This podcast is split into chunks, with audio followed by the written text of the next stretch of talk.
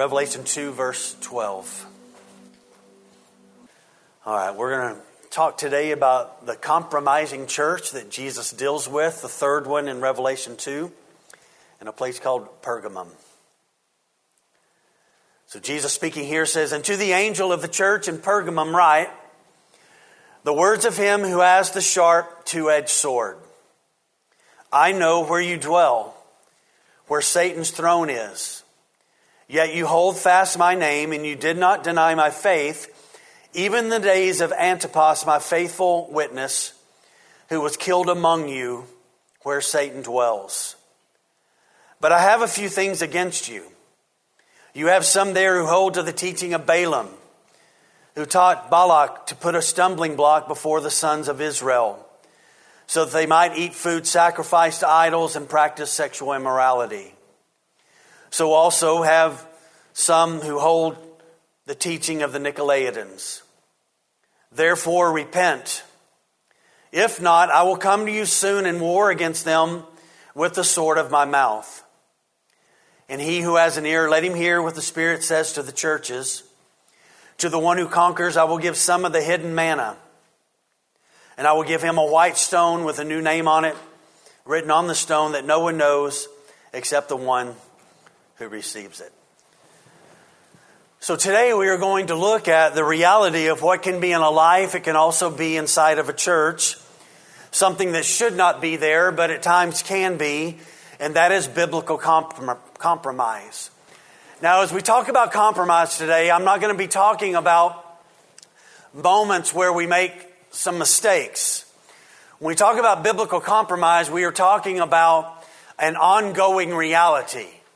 As the Bible talks about that and deals with that, is so it's not, we all wrestle with sin and, and have hopefully much more victory than we have defeats, but at times when we have defeats, there's a compromise that's been made. But what Jesus is dealing with is not those kind of moments. He's dealing with an ongoing reality of allowing things to remain in our lives that are not good. And so this is a reference to a compromise that's not dealt with, where something becomes over time tolerated and allowed to remain. Let me give an illustration. So um, before we moved to Germany in 2004, we were living in South Fort Worth in a suburb there called Crowley.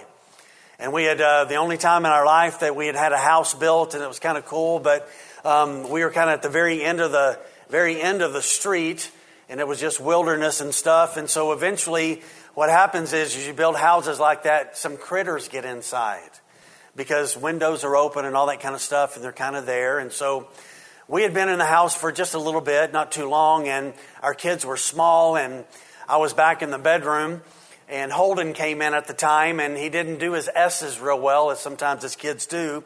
And he came in and said, Mom says there's a piter in there by the fireplace. And so I said, Well, I, I, I, um, I'm much better living out here before all the homes got here. I've gotten used to spiders. I used to be like, oh, no, no, no, spiders, but I, I can live with them now.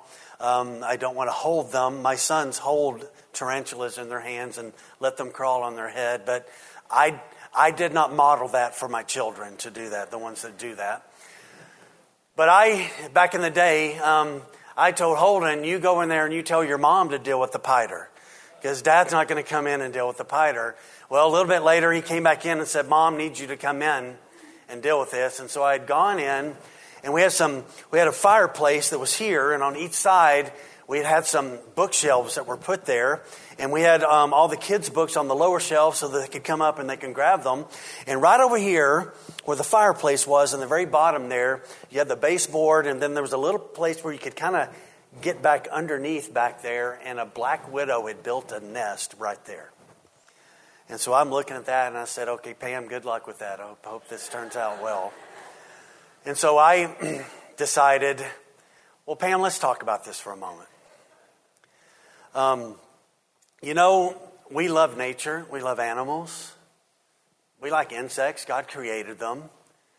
Let's just bring our kids over here and let's let them see what a black widow looks like. And let's teach them that when they come up to get their books off the shelf, to be very careful.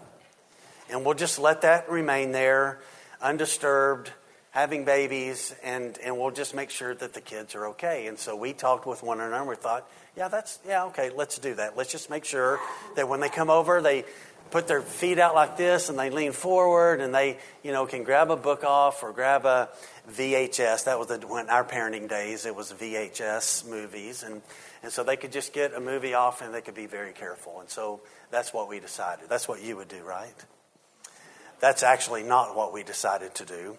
So I went and got the longest spoon that I could get from the kitchen to get quickly there to knock the black widow down. And as soon as I knocked her down and pulled her out, I smushed her into the carpet, which probably wasn't a good thing, but at least she was dead.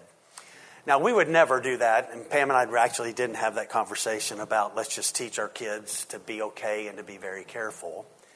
Because if we did that, that would be a compromising of parental smarts, whatever you want to call it, to allow a black widow just to remain and just teach our kids to be okay. But I want to tell you this, folks, that Christians all over this country today are living like that.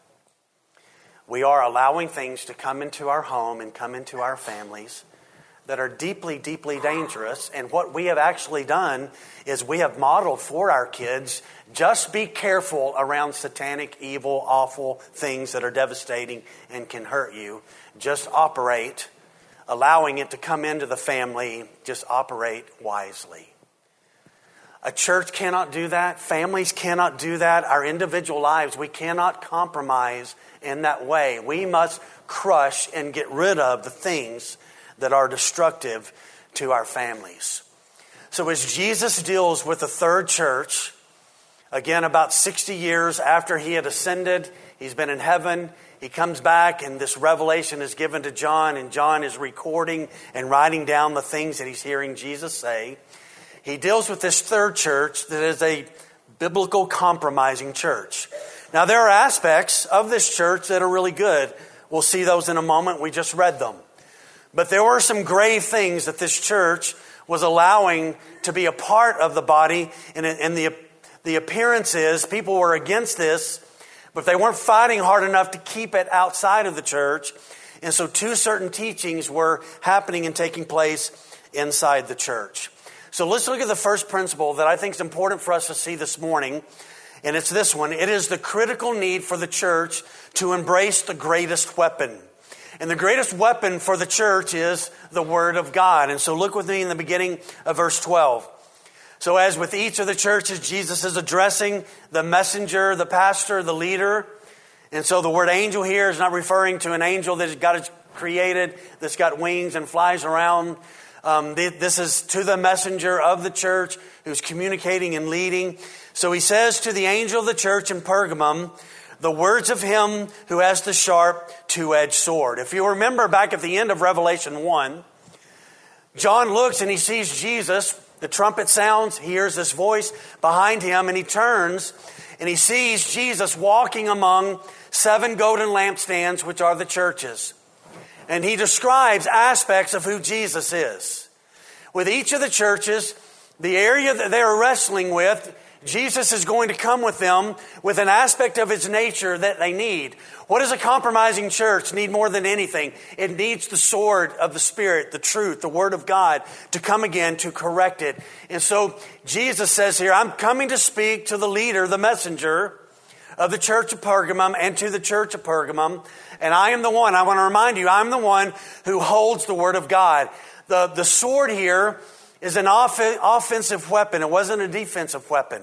So in our faith, in our relationship with Christ, our greatest tool, our greatest weapon to deal with the lies of the culture, the lies of the enemy, with sin in our lives is the Word of God. So as Jesus comes to this church that's wrestling with compromising doctrine, he comes to them with the sword of the Spirit or the Word of God. If leadership in a church decides that the Word of God is not going to be an important thing, or the pastor decides that the Word of God should not drive the church, and that is going to affect the church, not only in the short term, but it'll affect the church in the long term. And everybody becomes affected by a decision to not hold the Word of God high in the midst of a body. And so Jesus here gives great affirmation in his life He, gives, he gave great affirmation when we read the Gospels that Scripture is to be the weapon that we use. Jesus, if you remember in Luke 4, is tempted three times by Satan in the wilderness, and each time he answers Satan by how? By quoting Scripture, using Scripture as the sword to deal with that. And so for Jesus, the great tool, greatest tool that he used was the Word of God. It wasn't performing miracles, though he performed miracles. His great weapon that he used in his life was the Scripture. And so there's some unique characteristics here about Jesus that are important, but there's one in particular that he gives here that John records for us, and that is the words of him who has the sharp two edged sword. I mean, I want to remind us of this this morning. I know here at, at Life Point, because the scripture is a big deal to us, this book here is important for us, not just to be, it's not just a book. It's not to be a part of a play or just recorded in a journal, but these words who come from Him who is the Word of God, they are to become our very life. They are to become the direction and the foundation of our life and everything about our lives. And as Jesus goes through here and he begins to describe himself, he is defining himself. One of the great issues that's taking place in the Western church today is that there are far too many teachers and preachers and elders and leaders that are defining Jesus in and of their own ideas instead of explaining how Jesus defined himself. And there is a huge difference there. So, so we don't get to make up what he's like. We just simply proclaim and explain what he has said about himself in the written text of Scripture. If, if we begin to ascribe things to, to him that aren't in the Bible, and say certain things, then we have, we have stepped away from the truth. And so Jesus here, dealing with all seven churches, is defining himself. He is describing who he is, and that's where we must line up. And so with Pergamum, the church that compromises, he is describing himself as the one who has the words and has what is needed for them to move forward.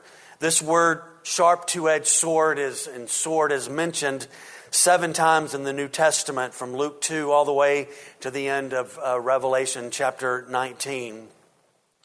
And it, uh, the, if you look in the Greek, what this literally means here, it means this Him who possesses the very Word of God. And so not only is Jesus the Word, but He is the one who possesses the very words of God that were true. And he is not going to allow a church or a denomination just to, on end, to continue to do whatever it wants without him disciplining the church. Um, I, don't, I don't have mine. I, I, I, don't ever bring it up here with me, but in my backpack, I have this thing. It's about this big, and it. Um, you could hold it up to your face and it opens up and, and all this kind of stuff. And some of you probably have it in your hand now. Um, and our life is um, either fortunately or unfortunately tied to this thing called a mobile device. Um, it's become, in many ways, our weapon. It's become our greatest companion.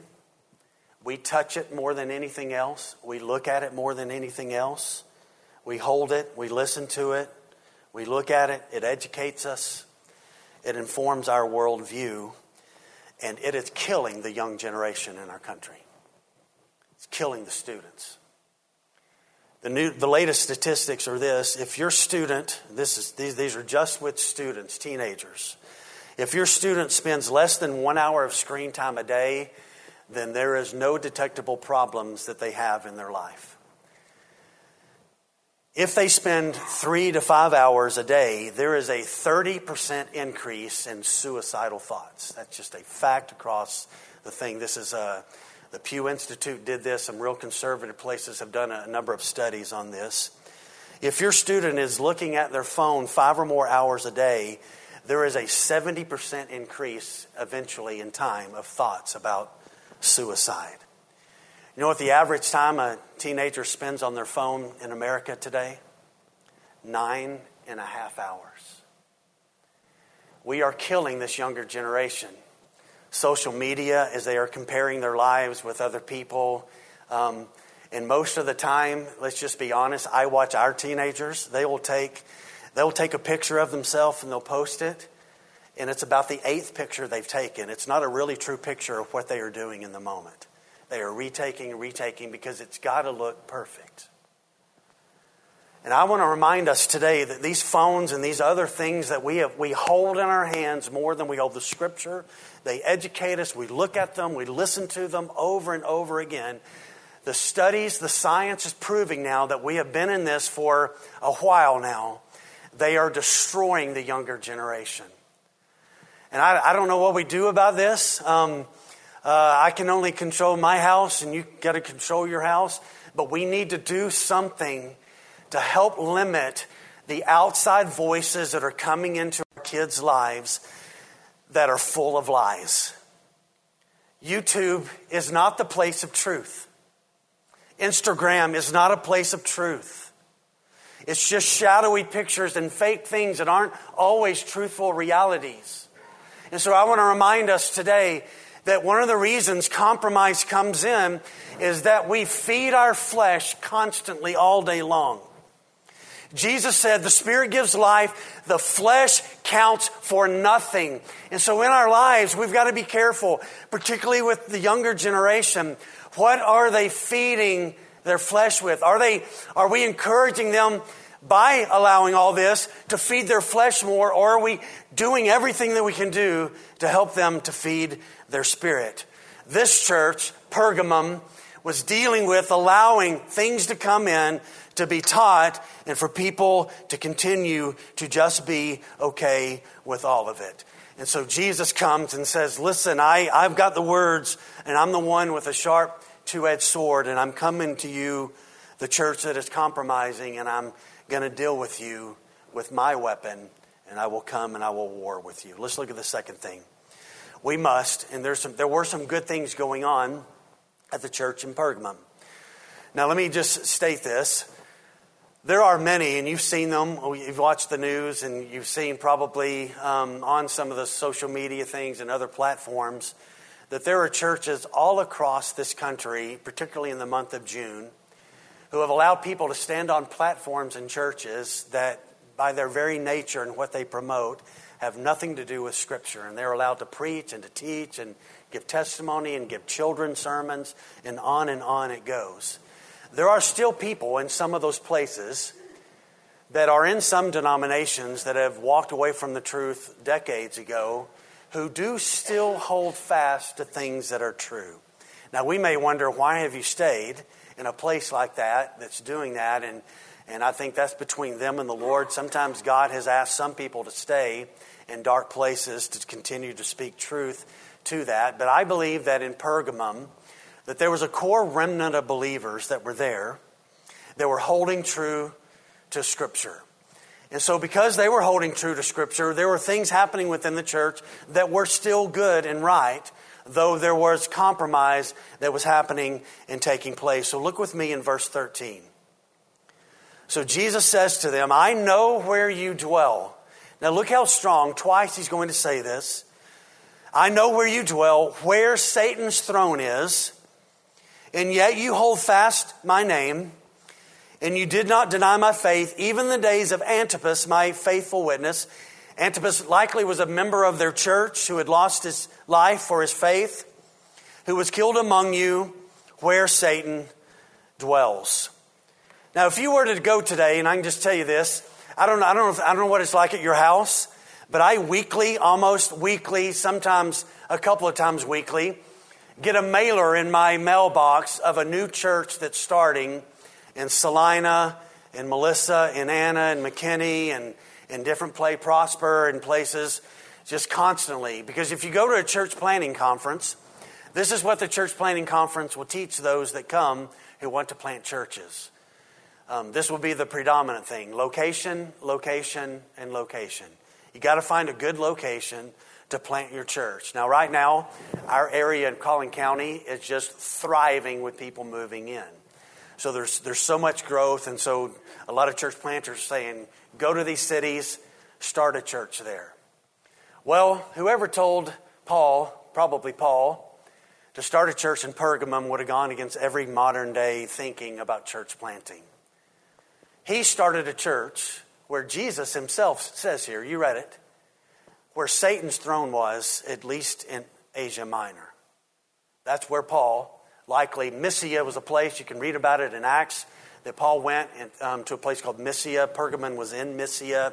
So it's likely the Apostle Paul probably started this church in Pergamum. And so, twice, the, the idea here is this was a wicked, evil place. Why was it was? And so, why was it that, that case? So, Jesus says it's where Satan's throne is, and then Jesus said it's where Satan dwells. And I'll just state this this was not an easy place to be a Christian. Can you imagine living in a place where Jesus himself said, Satan has set up his throne in the city in Asia Minor, and it's a place where Satan is dwelling. This phrase that says here, where he says, I know where you dwell, this word means permanent residence, commitment to stay. There was a remnant of people in Pergamum that were being faithful to Jesus, though a lot of compromise and a lot of evil was happening toward the Christians in the city. But there's a core group of believers that were committed to stay, committed to the gospel, and committed to share it. And so they were not giving in.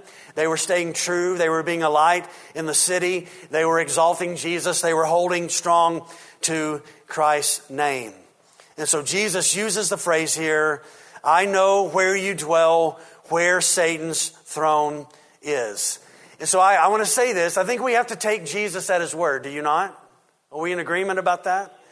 Okay, so when Jesus says, I know where Satan's throne is, at least in Asia Minor, that's got to be a truthful statement. Now, one of the reasons why this is likely a truthful statement is it is likely that Satan was predominantly working heavily there.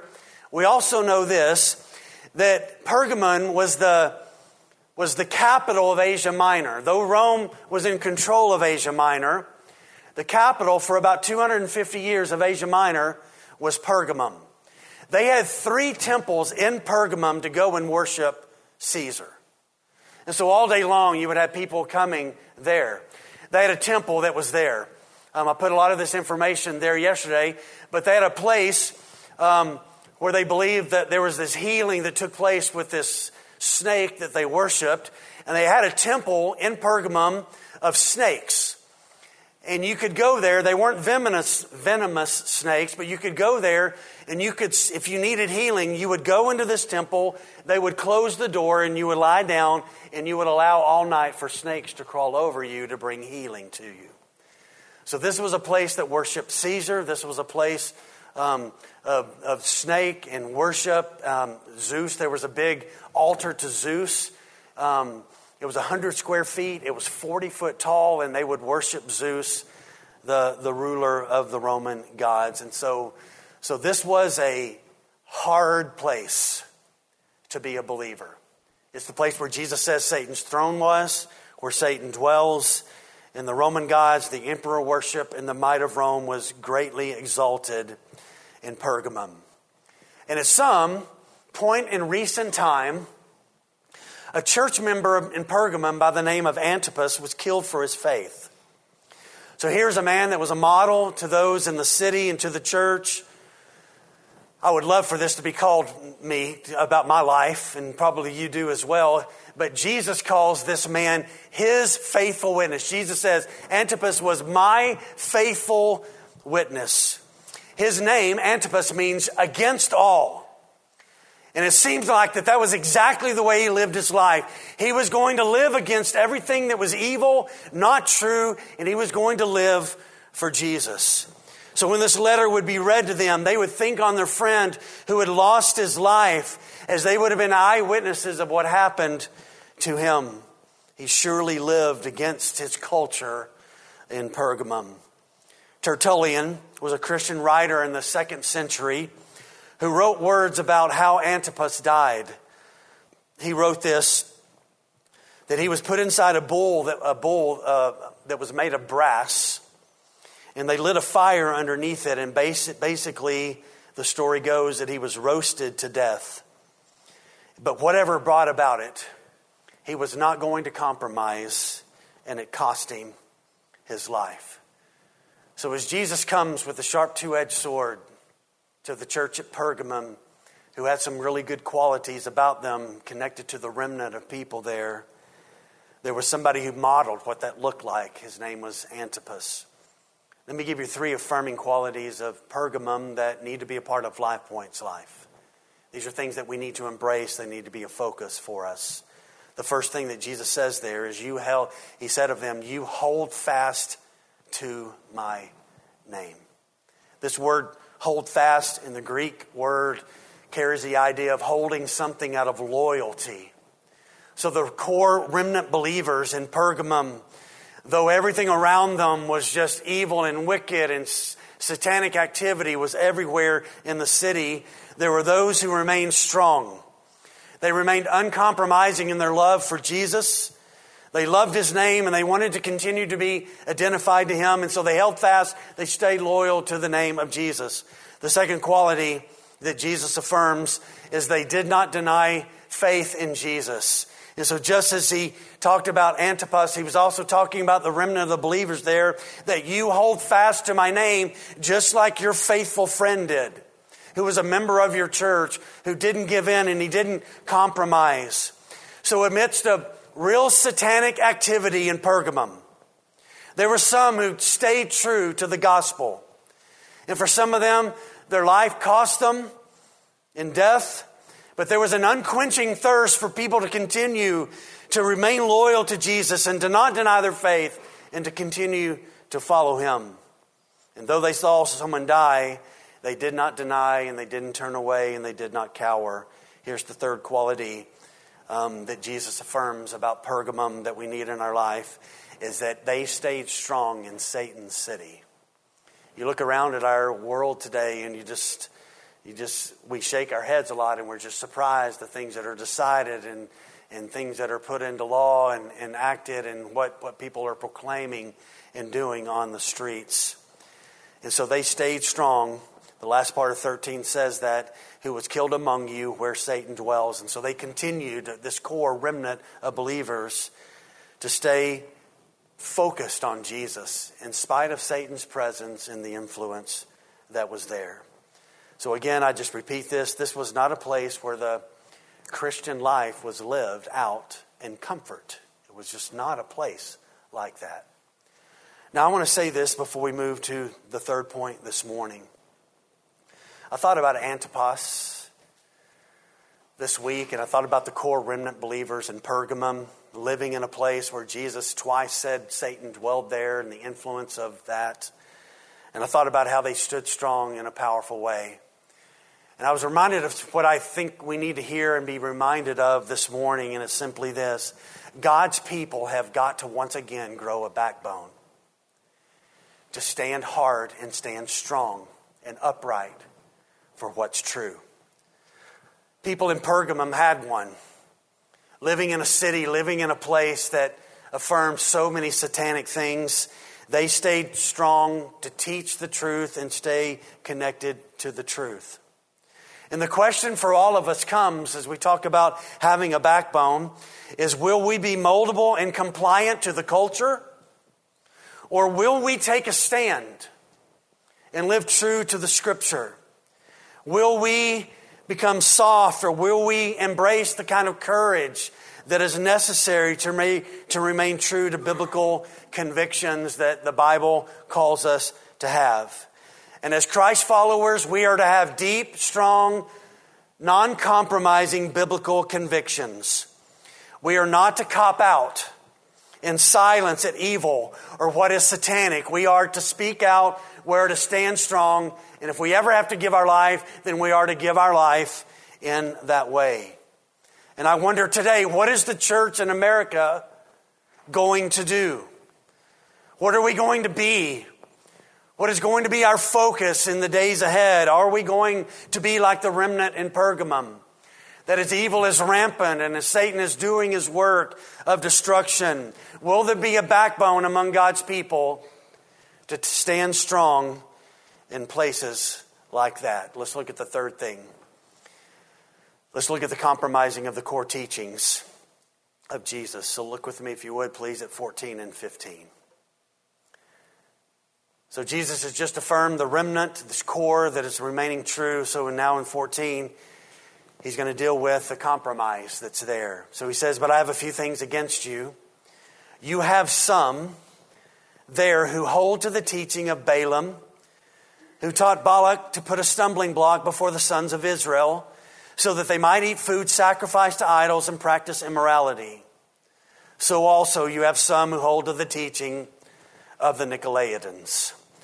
Now, all over Asia Minor, we learn from the Apostle Paul that the reason he was eager to no longer go to Asia Minor anymore is that he had spent so much time in their cities that he literally could truthfully say this that there wasn't a place in Asia Minor. He talks about this in Romans 15, I believe it is, 15 or 16, where he said, There's not a place anymore that I can't go where people have not heard about the gospel. So he was eager and desired to go to Rome to proclaim and to speak things in Rome and take the gospel some other place. And so there's a number of different places, churches, that Jesus could have picked in Asia Minor. But he chooses Pergamum as one of these to deal with what was happening and taking place.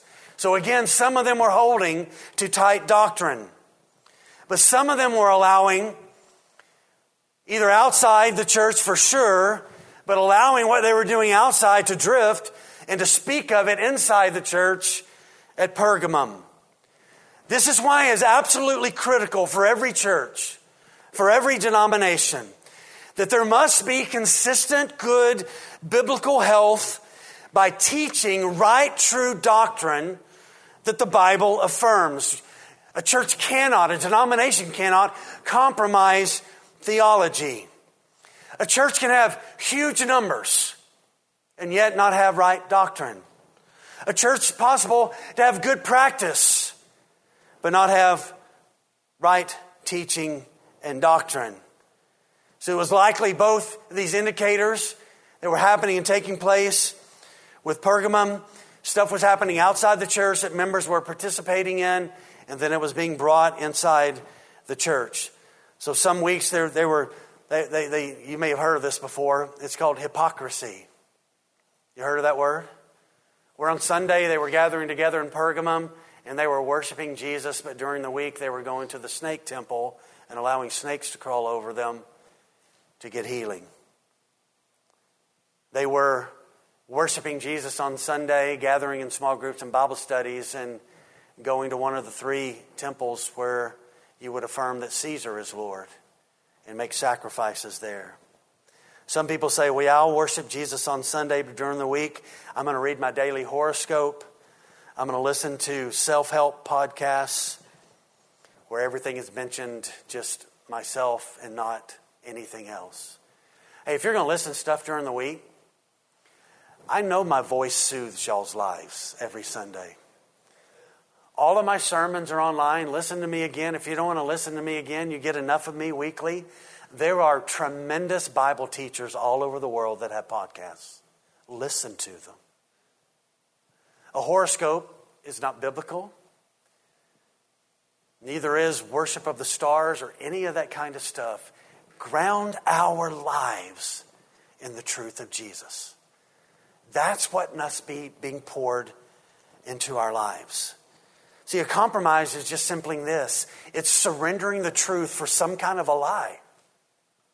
And all around in Pergamum, this was happening and taking place with people in the church. And sometimes I've been shocked by it. I shouldn't be shocked anymore, but I'm still shocked at times where people will say things that are pagan practices and they want them to be a part of the practice of the local church. And you just want to turn your head and go, What? And you want to talk through that and you want to examine that with people, but we can't do that at all. So let me deal with these because I want to get to some other practical things. The teaching of Balaam, you may remember that. So there's a Moabite king named Balak. He was worried as Israel came up from Egypt, what had happened to the um, Ammonite people, what happened to the Moabite people. So he sat out a false, he sought, he sought out a false prophet by the name of Balaam. This is in this story's in Numbers 22 through 25. And he wanted to curse the nation of Israel, Balaam to do that, to protect his people. And so Balak went to Balaam and said, Hey, will you curse this? And so um, he promised great wealth to Balaam and great promotion of who he was. And so four times Balaam tries to curse the Israelites. Each time the Lord turned the curse into blessings. So eventually he sees that I can't do anything about that. So we learn this after the story. We learn this in Numbers 31 26. That what he told ultimately when Balak said, okay, or Balaam said, listen, I, it, it's obviously not working, but here's, here's, what I, here's what I think you ought to do. If you'll have your women invite the men who are camped outside your city to come into the city to have food with them, invite them to eat, and as they eat the food that's sacrificed to the idols, they will build friendship and a relationship with the women there, and then you will be able to trip up God's people, and that's exactly what happened. And so in Numbers chapter 25, the men, had, they were camped at this place called Shittim, and, the, and it's always dangerous for men to have a lot of free time. Because when men are idle, it usually leads to some kind of selfish interest, most often, if they're not walking with God. And this is what happened. Numbers 25 bears it out. The men are idle, there's a sinful interest that's offered to them. So this invitation comes. They accept the invitation. They go into the city. They begin to sit down with the women inside these homes. They begin to eat the meat that the women are cooking that has been sacrificed to idols. And then they begin to commit sexual immorality. And it got so bad that God broke out a plague outside of Shittim, right there on the edge of the promised land, where one of the men brought one of the women he was having sex with inside the city to the camp, and a plague is breaking out. About 14,000 people die because of this plague. And Moses and, and others are pleading at the tent of meeting and they're crying out to God to remove the plague from the people. And as they're pleading with God, this man brings this woman into the camp and takes her into the tent. And a guy named Phineas, the son of Eleazar, goes into the tent and he takes a spear and he thrusts the spear through both of them, through the back of the man and into the woman because they were having sex inside the tent. And at that moment, the plague, like that, in a second, stopped. A little bit later, in Numbers 25, this is why Phineas is my favorite Old Testament character. God, from his very mouth, says this about Phineas He was zealous for the honor of my name as much as I am zealous for the honor of my name. That's the teaching of Balaam. That was happening in the church of Pergamum. Not only was that happening in the church of Pergamum, there were also, um, in the first century, there was a group of people called the Nicolaitans, and they melded together sexual pleasure with the worship of things of the world, and Pergamum was tolerating this and allowing it to be inside the church. You see this throughout church history. In one of his first acts um, as emperor, um, Constantine uh, made it official with a, what's called the in June of uh, 3, uh, 313 AD. Um, he outlawed that it was no longer legal to persecute Christians anymore, and he allowed Christianity to be at least on par with the, all the other religions that were part of the Roman Empire. Since Nero in, in 64 AD, who did a lot of killing of Christians and blaming of Christians, most of the emperors had persecuted Christians until um, Constantine um, did this. Well, over the next several centuries, um, there began to be, because the church didn't stay tied to Scripture, there began to be a blending in what eventually became the Roman Catholic Church of Christianity with pagan ideas and pagan practices. So by the time you get to the fifth and the seventh centuries, and the Catholic Church is dominating Europe, this is what um, eventually happened. It led to some confusing and corrupt ecclesiologies in the fifth and seventh centuries, and this is what came out of that. They began to proclaim that Jesus was no longer the sole one that we are to lift high. His earthly mother, Mary, was also part of this process, and so therefore she also needed to be exalted. What began to be taught in the Catholic Church in the fifth and through the seventh centuries was that Jesus' blood was not enough but you needed also to lean into the faith of the saints. Because Christ wasn't enough, his blood wasn't enough, his sacrifice wasn't enough, and so you needed to lean into the saints. A third thing that came during those days was faith in Christ alone was not enough for worship. You needed icons to look at to aid in your worship.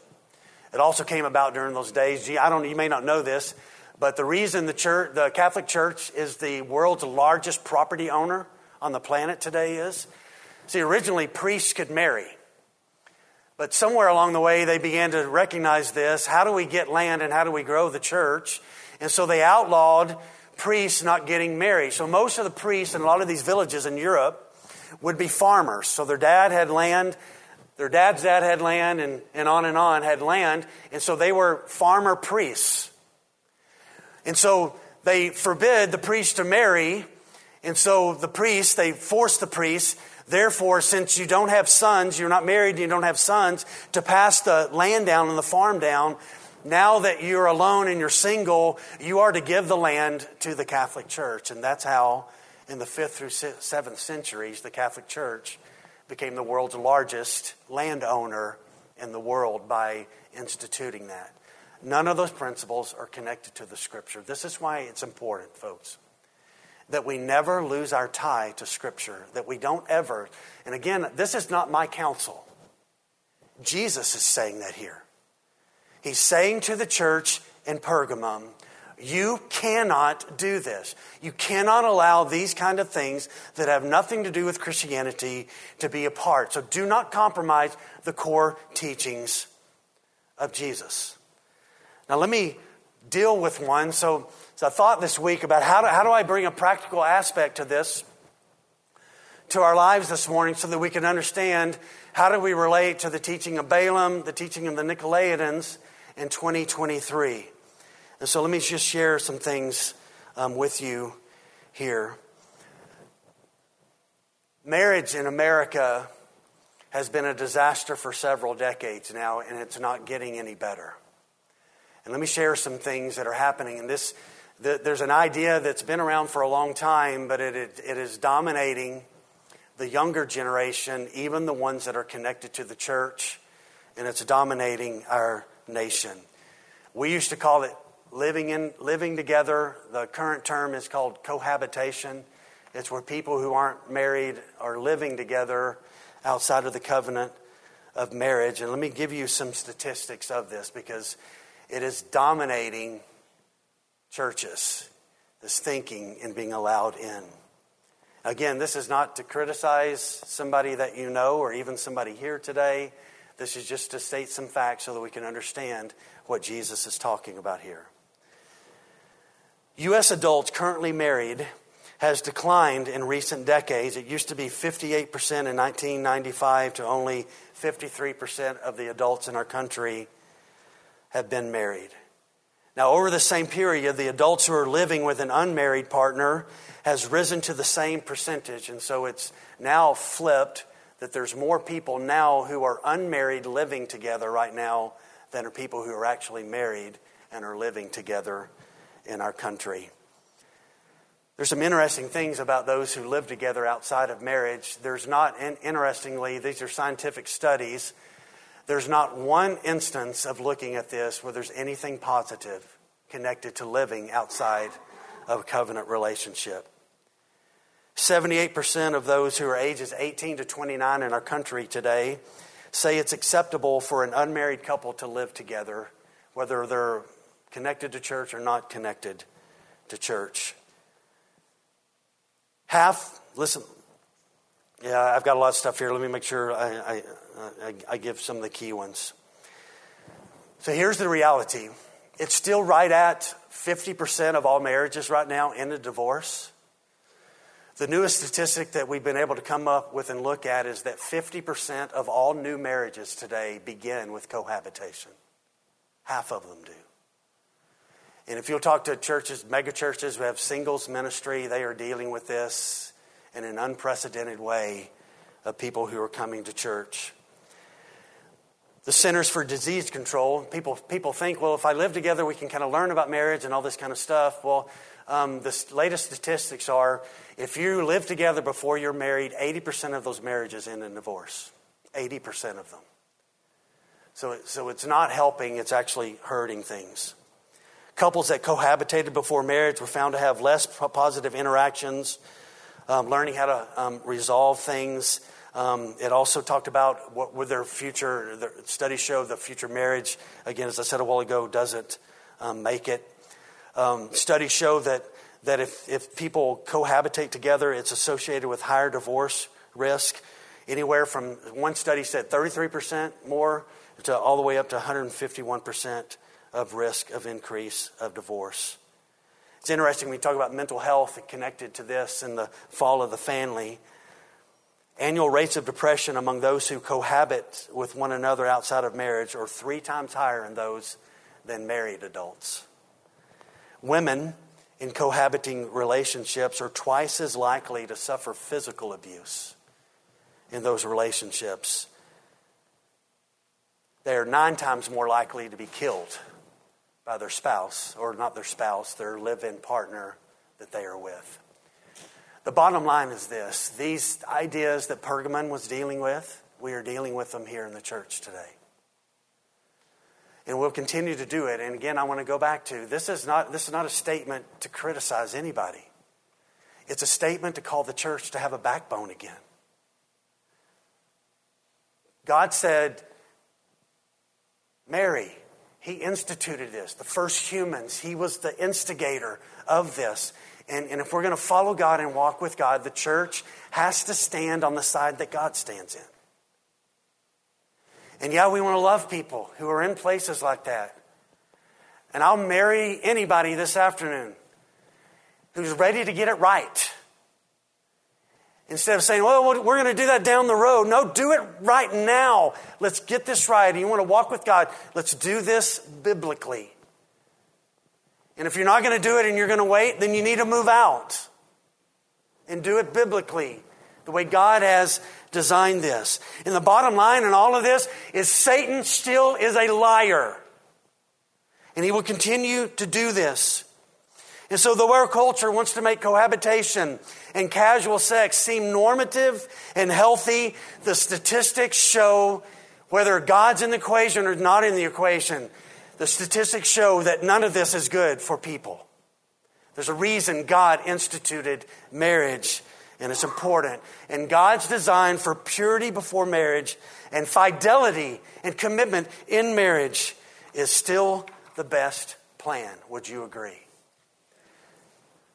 So it doesn't mean that it's all over for somebody if they're in that place, but this is just a statement to say this that we as a church are, want to call people to biblical standard, and we as a church must call people in the church to the biblical standard. And so we see this drift happening. So, what happens with a compromising heart? What needs to happen and take place? Well, as with any sin, repentance. So, look at 16. So, Jesus dealing with Pergamum and the sexual immorality that they were allowing to be inside the church he says, Here's the deal, church, you've got to repent. Yes, the individuals need to repent, but the church needed to repent. This was written to the leader of the church at Pergamum. They were, they were to repent of allowing this. And he says, If you're not going to do it, I'm going to come to you. And these are strong words. Listen to these words. Jesus says, I am going to war against you. Because I, I love the family I love purity and holiness and righteousness because it's good for your kids, it's good for the family, it's good for cities, it's good for churches to have sexual purity a part of the church. But there's a critical work and a critical need that has to happen in a compromising heart and in a compromising church in this way, and it's called repentance. Repentance is a changing of the mind and acknowledging what has been done is wrong. And so Jesus says to them, You must repent. And I know in our day and time, folks, Life Point, that tolerance is now king in our culture. But tolerance is not to have a place in the church. It's just not. We are to be people of the Bible. James wrote these words in chapter 4, verse 4. He says, You adulterous people, do you know not know that friendship with the world is enmity with God? Therefore, whoever wishes to be a friend of the world makes himself an enemy of God. So, why is Jesus coming at certain denominations in the West and waging war and has been waging war with them for a long time, it's because they won't repent of the immorality that they allowed to be a part of the church. And so Jesus says you've got to repent. Secondly, he says, if you don't do that, you're going to reap the consequences. And that's me coming with my sword to war against you.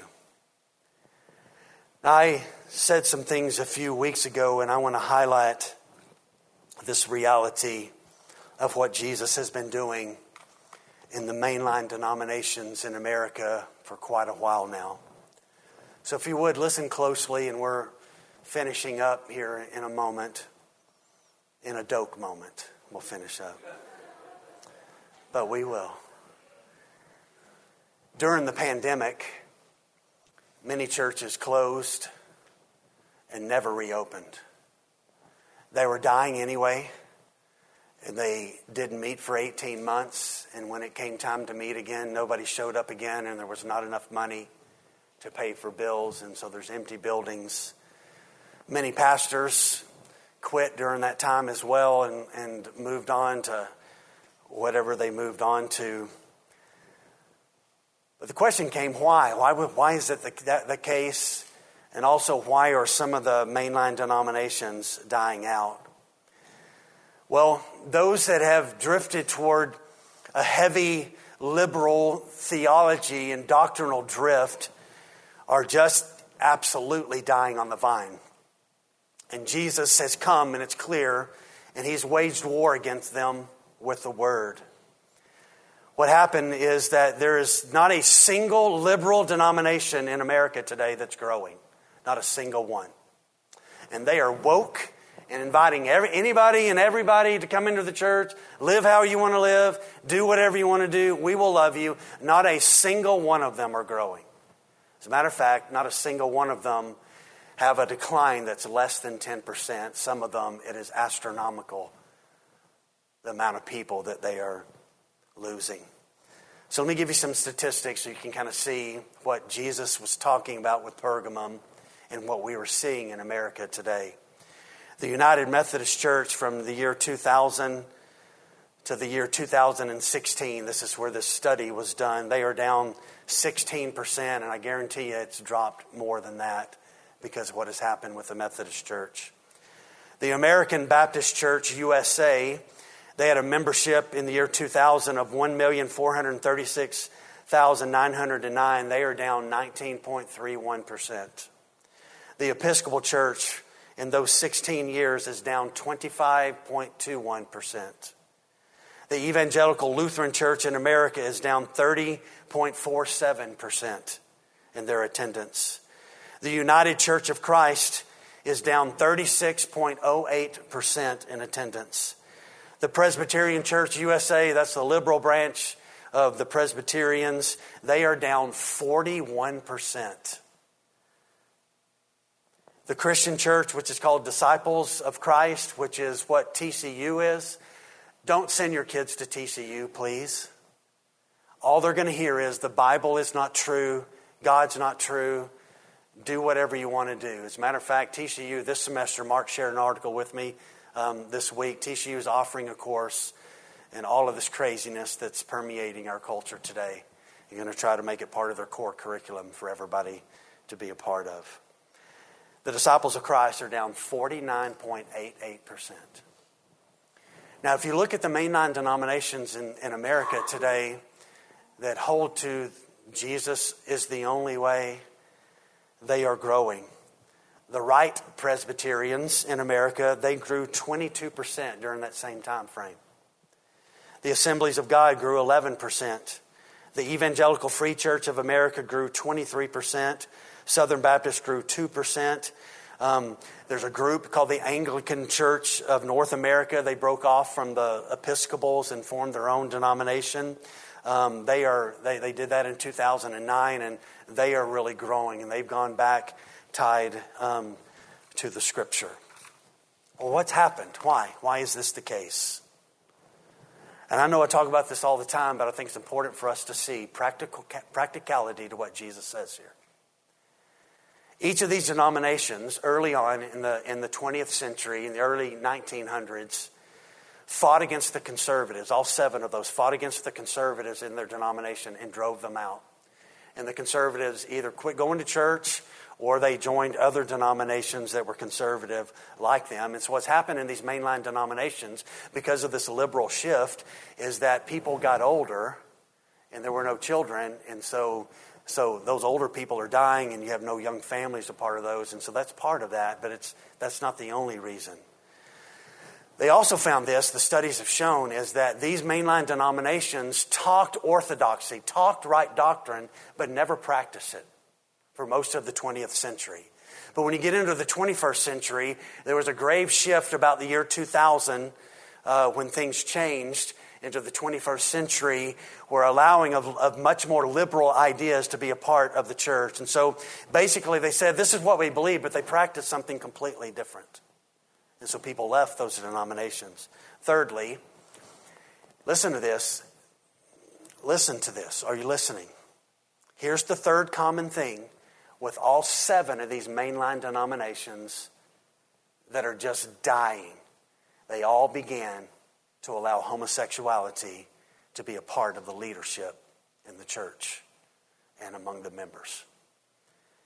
The disciples of Christ in 2013 endorsed homosexual leadership. 2014, the Presbyterians did it. In 2009, the Evangelical Church in America voted to allow homosexual ministers to be ordained. In 1985, the United Church of Christ passed a resolution calling on their churches to be more open and affirming regarding homosexuality. And in 2005, we're no longer, uh, they, were, they, they told their ministers, don't even ask the gender of the other person of the weddings that are going to be performed in your churches. So that, that became a dominant thing. Fourth thing. Because you drift from the scripture, what becomes center? Man becomes the center. So you've got preaching on a Sunday morning that's more man centered, feeling centered. And so there was much affirmation uh, during those times of, of human invention and things of this nature, and it became more important than historical Christianity.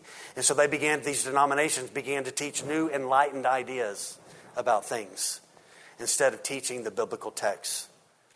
So what's left? Well, what's left in 2023 now is what we see all around us. It's called a deconstructionist movement, where people are tearing down what they had been taught as kids or it's called progressive Christianity. And this is what you'll hear. This is the leftovers of that, and this is the fruit of all of that. This is the language of deconstructionists and progressive Christians. Well, is Jesus really the way? Do we have to be so strict in that kind of language? And can't we be more inclusive about other beliefs as Christians? You will hear this Is the Bible really authoritative, can we really trust it? You'll hear this coming out much so. Is it really one man, one woman as the definition of marriage? I think we can call it something else. This is dominating and part of that deconstruction, progressive Christianity. Can't I go ahead and just have sex and sleep in the same bed with someone because I'm intending to marry them after all in the days ahead. And the bottom line is this, church, is the mainline denominations that are embracing a sexual ethic like Pergamum was, that's not in line with the teaching of the Bible, whether it is homosexual sin or heterosexual sin, they are in the gravest decline. And the churches that are growing in America today are those who are calling people to a biblical view of human sexuality the way God designed it, and they're growing. Now, hear this. We cannot compromise on this issue. And I know somebody will say, and I hope nobody in here, this is in your head, well, we've got to be loving. Well, of course we do. But we've got to have a backbone. And we've got to stand in the truth. So these denominations, Jesus is waging war against them and they're dying. He's using the sword. Well, what's the critical need then? Well, what it's always been. Look at 17. We've got to listen to what the Spirit says. The critical need for the church that compromises is to once again hear what the Spirit has to say. So Jesus says, He who has an ear, let him hear what the Spirit says to the churches. What the Spirit says matters most, absolutely critical. So once again, there's this calling that we would examine the voice of the Spirit and what is just said and recognize that the Holy Spirit is speaking to the church. So today we are asking, what, what Spirit are you saying to us about Pergamum that's applicable for us? What do we need to do? And the idea is simply this, is that compromise begins in the life of a believer, in a denomination, in a church, in a family, when we quit listening to what Jesus has said and what the Spirit is saying. When we don't keep our ear tuned to the scripture, we will drift. And the Spirit is saying to the spirit of Pergamum, that's this liberal aspect towards sexuality, the Spirit is saying, You be separate than the culture. You be different than the culture. You don't buy into that teaching of the world. Lastly,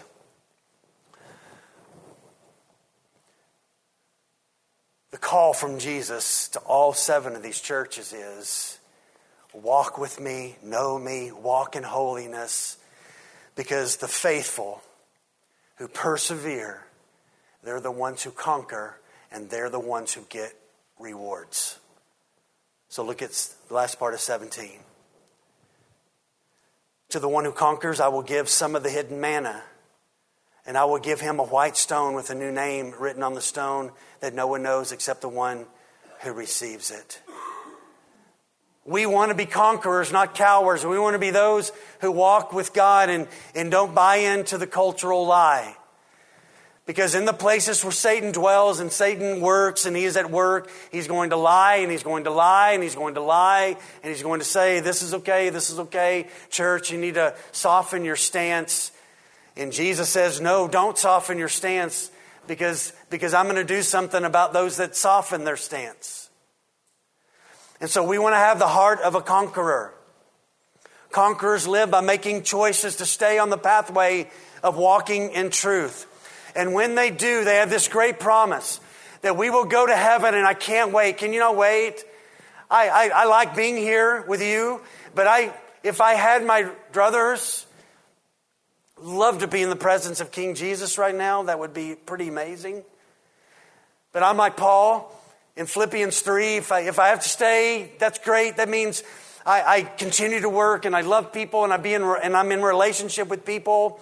But if it means that I'm not here, that I'm with Him, either way, I get Jesus. But Paul here, in Jesus, or Jesus here, is, is reminding, he says this listen, to the one who conquers, who walks and perseveres and doesn't compromise, I'm going to give some of the hidden manna. I don't know what the hidden manna is. It's hidden. Nobody knows. We know about manna when it was here. Jesus said that he was the bread that came down from heaven, not like the manna that the fathers ate, but the fathers ate manna in the wilderness that was pretty awesome, had a little honey taste to it coriander seed, and it's sustained them for 40 years in the wilderness. But when we get to heaven, there's going to be some hidden manna. And we don't really know what that is, but I do know this that, that, that the greater manna is still Jesus, and He is the reason when we get to heaven that we will continue to be sustained, and He will continue to be the sustenance of our eternal existence. And then Believers are going to, conquerors are going to get a white stone. Now, that may not sound like a great reward. Jesus like, I got a white stone for you. Hello, here you go. Here's your white stone. Well, what does that mean? We kind of have to go back to the first century and kind of take a look at that.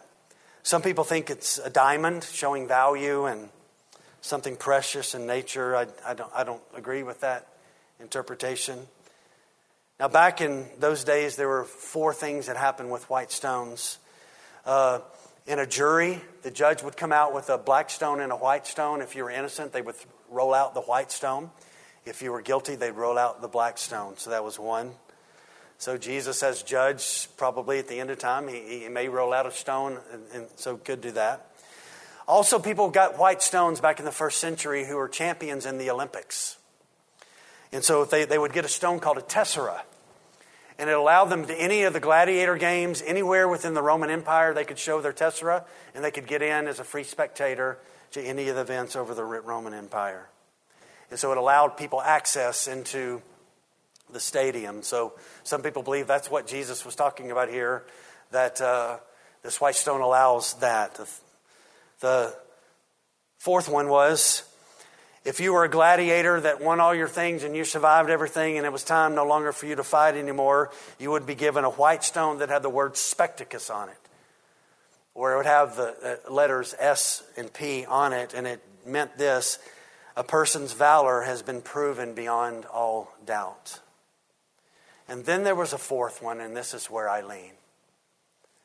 That if you were invited to a guest in the Roman Empire during those days, there was a white stone that was placed in your seat.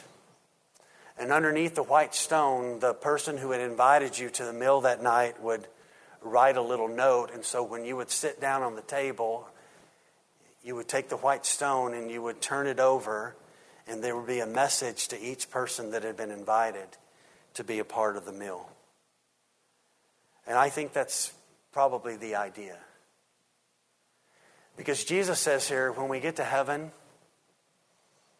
there's going to be a name that we're going to be given that nobody knows, and it's going to be on this white stone, and He's going to give the stone, and He's going to give the name. I have had to live with the name Doak my whole life. Explanation after explanation after explanation, mispronouncing after mispronouncing. Here, my parents got to name me. I've knocked them on top of their head a few times um, about that. Not really, but verbally I have, yes. When I get to heaven, Jesus says he's going to give me a stone that only that has my name that only he and I know that name. Can you fathom how awesome that is?